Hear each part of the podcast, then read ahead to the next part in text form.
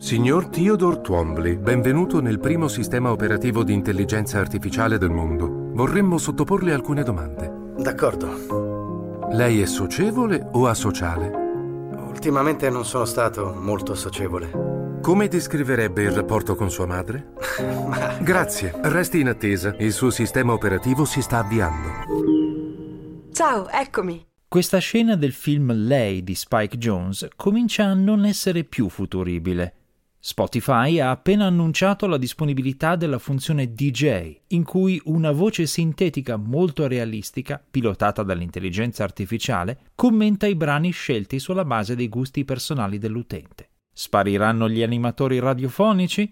Nel frattempo Twitter toglie l'autenticazione tramite SMS agli utenti non paganti, creando un rischio di sicurezza che è meglio sapere come correggere. E dalla Francia arriva la storia di un utente WhatsApp che ha cambiato numero di telefono e si è ritrovato a leggere i messaggi privati di qualcun altro. Questi sono gli argomenti della puntata del 24 febbraio 2023 del Disinformatico, il podcast della radiotelevisione svizzera dedicato alle notizie e alle storie strane dell'informatica. Io sono Paolo Attivissimo.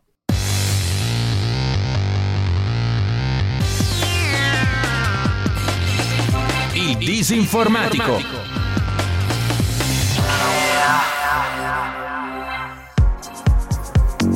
Ho ricevuto numerose segnalazioni di un annuncio di Twitter secondo il quale l'autenticazione tramite SMS verrà riservata prossimamente agli utenti paganti. L'annuncio è autentico e dice che solo gli abbonati a Twitter Blue, che è la versione a pagamento di Twitter, possono utilizzare gli SMS come metodo di autenticazione a due fattori. La sua rimozione richiederà solo qualche minuto, dice l'annuncio. Puoi ancora utilizzare l'app per l'autenticazione e i token di sicurezza come metodi di autenticazione. Questo avviso indica la data del 19 marzo prossimo come termine ultimo. Questa nuova regola è stata annunciata ufficialmente con un tweet di Twitter Support il 18 febbraio 2023 ed è descritta in dettaglio in una pagina del blog di Twitter con la giustificazione che Purtroppo abbiamo visto che l'autenticazione a due fattori basata sul numero di telefono viene usata e abusata da attori ostili.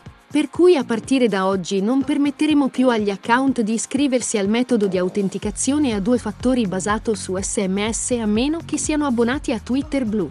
Suona un po' assurdo dire che una forma di autenticazione più debole verrà riservata agli utenti paganti, che sono quelli che hanno più da perdere. Ed è facile interpretare questa novità come un altro disperato tentativo di incentivare gli utenti a usare la versione a pagamento di Twitter, cosa che finora a quanto pare hanno fatto meno di 200.000 persone negli Stati Uniti. Tuttavia Elon Musk ha giustificato questo cambiamento dicendo che gli sms di autenticazione a due fattori fraudolenti, generati da numerose compagnie telefoniche disoneste, stavano costando a Twitter ben 60 milioni di dollari l'anno. Sia come sia, rimane il fatto che l'autenticazione fatta tramite sms in generale è poco sicura, non solo su Twitter, ma su qualunque servizio online e andrebbe rimpiazzata comunque e dovunque dall'autenticazione tramite app apposita o tramite token, ossia un piccolo dispositivo digitale che contiene una chiave crittografica di sicurezza. Purtroppo è molto probabile che invece la pigrizia della massa degli utenti di fronte alla scelta fra A. pagare per continuare come prima e B. capire, installare, configurare e attivare l'autenticazione tramite app sarà quasi sempre C levare del tutto l'autenticazione e usare solo la password, tanto cosa vuoi che mi succeda? Già adesso, secondo le ricerche dell'esperta informatica Rachel Toback, meno del 3% degli utenti di Twitter ha una qualunque forma di autenticazione a due fattori e di quel 3% scarso il 74% usa gli SMS. Con questa nuova regola, un'ondata di furti di account è praticamente inevitabile. Se volete rimediare e cercate un'app di autenticazione, potete provare Authenticator di Google per Android e iOS, oppure Authy o l'app di autenticazione di Microsoft, disponibile anche lei per Android e iOS. Per gli utenti Apple c'è anche il Keychain o portachiavi di iOS. Passare l'autenticazione forte in Twitter non è difficile.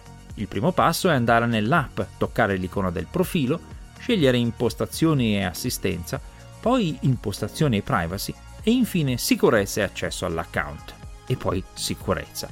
Qui si sceglie autenticazione a due fattori e si disattiva l'opzione SMS, attivando al suo posto le alternative app per l'autenticazione oppure token di sicurezza. Già che siete da quelle parti, toccate anche l'opzione codice di backup, che genera un codice unico usabile una sola volta, che vi permetterà di autenticarvi in caso di emergenza. Scavalcare la crittografia end-to-end di WhatsApp e leggere tutti i messaggi di un altro utente è facile. Così facile che può capitare addirittura per caso. Basta avere il numero di telefono di quell'utente. In altre parole, è sufficiente essere un end di quel end-to-end.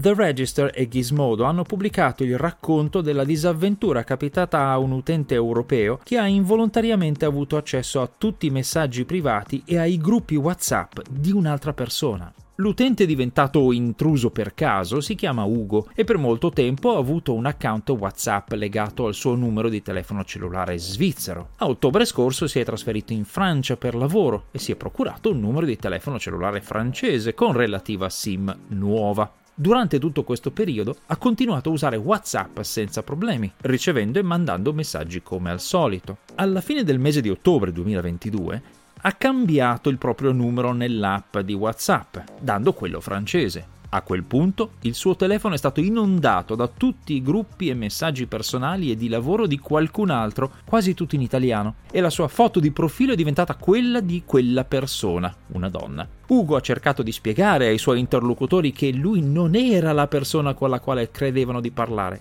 ma senza molto successo. In pratica, senza volerlo, Ugo aveva preso il pieno controllo dell'account WhatsApp di un'altra persona a lui sconosciuta. Il padre di Ugo, che per lavoro ha esperienza nel settore e che ho contattato direttamente via mail, mi ha spiegato che ha usato l'apposita pagina di segnalazione di Meta per avvisare del possibile bug di sicurezza.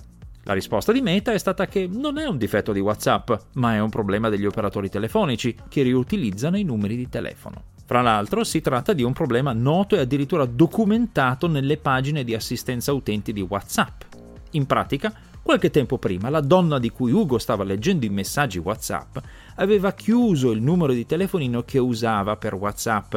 Quel numero era tornato disponibile e l'operatore telefonico lo aveva riutilizzato, assegnandolo a Ugo.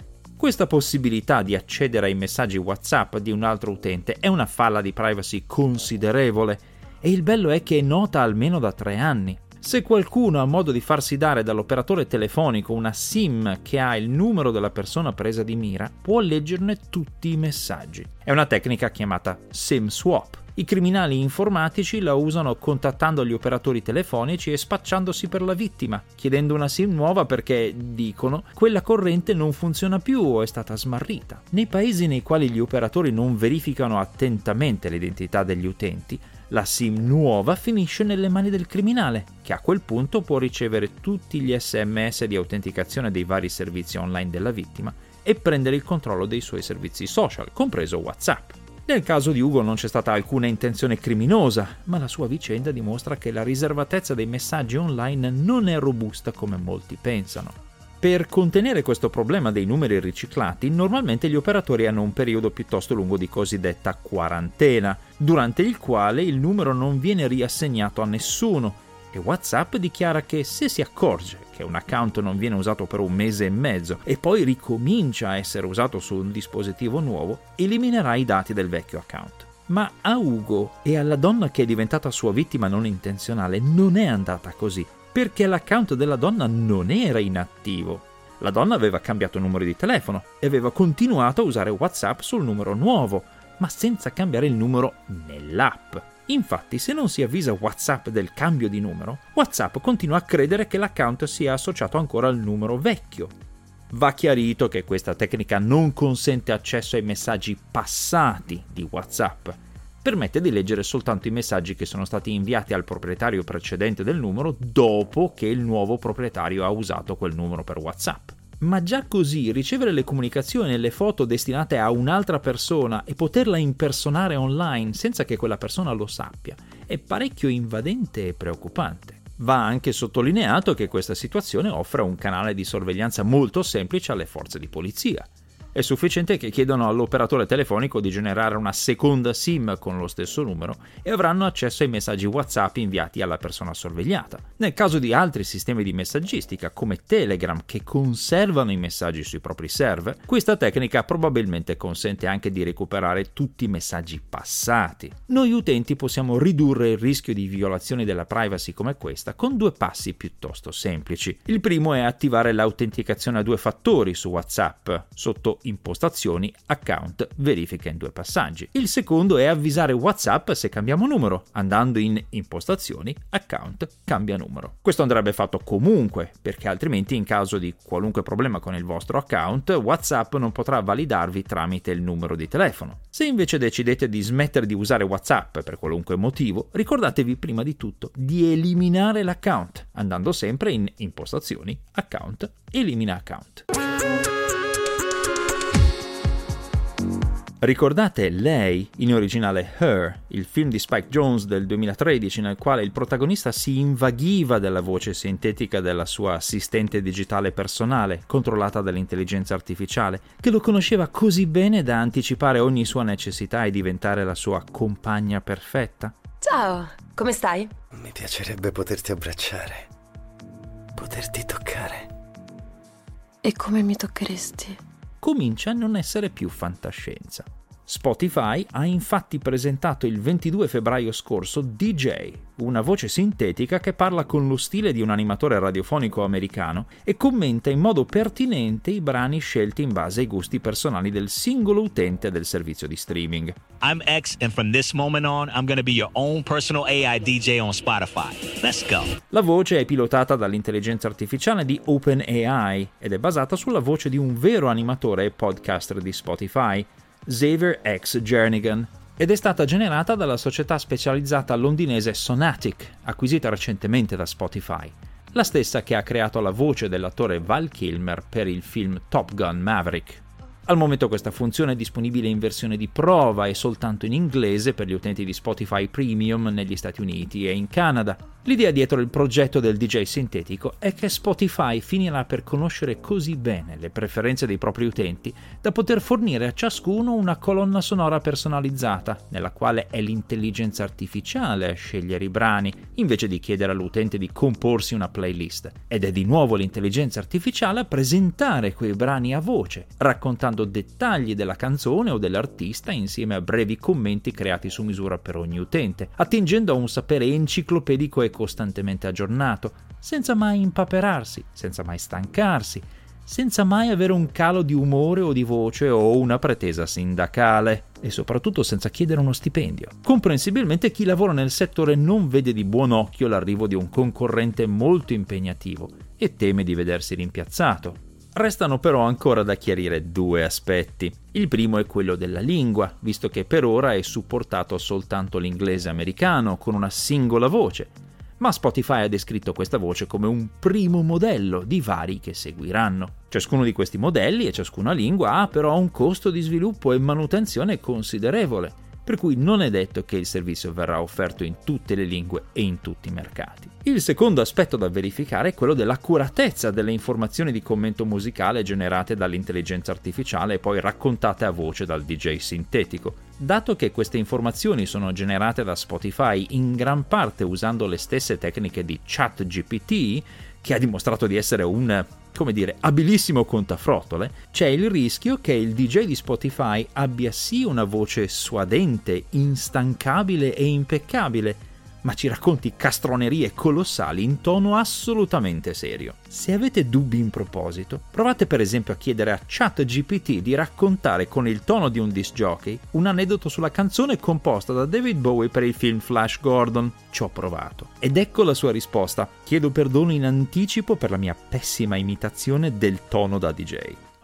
Ehi ragazze e ragazze, siete pronti per un po' di storia sulla musica di David Bowie? Oggi voglio parlarvi di una canzone che ha scritto per uno dei film più iconici degli anni Ottanta, Flash Gordon.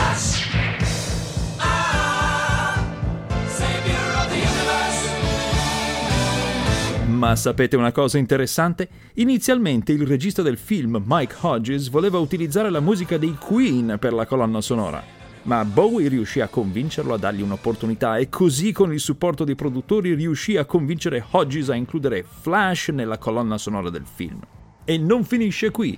La canzone divenne un successo mondiale e riuscì a scalare le classifiche in diversi paesi. Ma la cosa più incredibile è che la canzone non solo si riferisce a Flash Gordon, ma ha anche un sapore spiccatamente Bowie.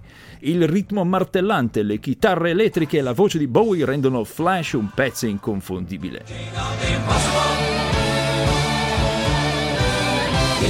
Questo è esattamente quello che ChatGPT mi ha generato, parola per parola una miscela tossica di fatti reali e di falsità, visto che il film Flash Gordon è sì degli anni Ottanta ed è stato effettivamente diretto da Mike Hodges, ma la sua famosissima colonna sonora, e in particolare il brano Flash, fu composto dai Queen, non da David Bowie, e decisamente non include la voce di Bowie.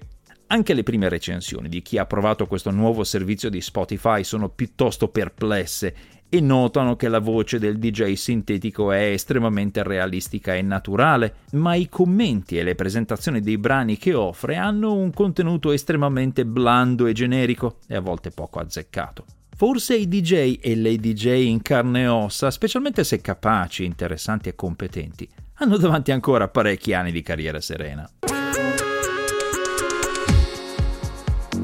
Vi ringrazio di aver seguito questa puntata del podcast Il Disinformatico, una produzione della RSI Radio Televisione Svizzera.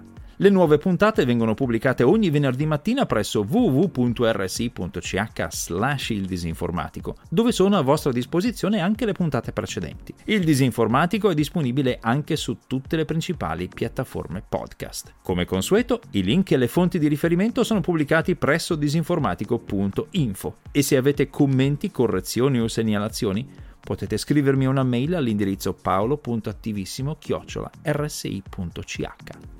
A presto!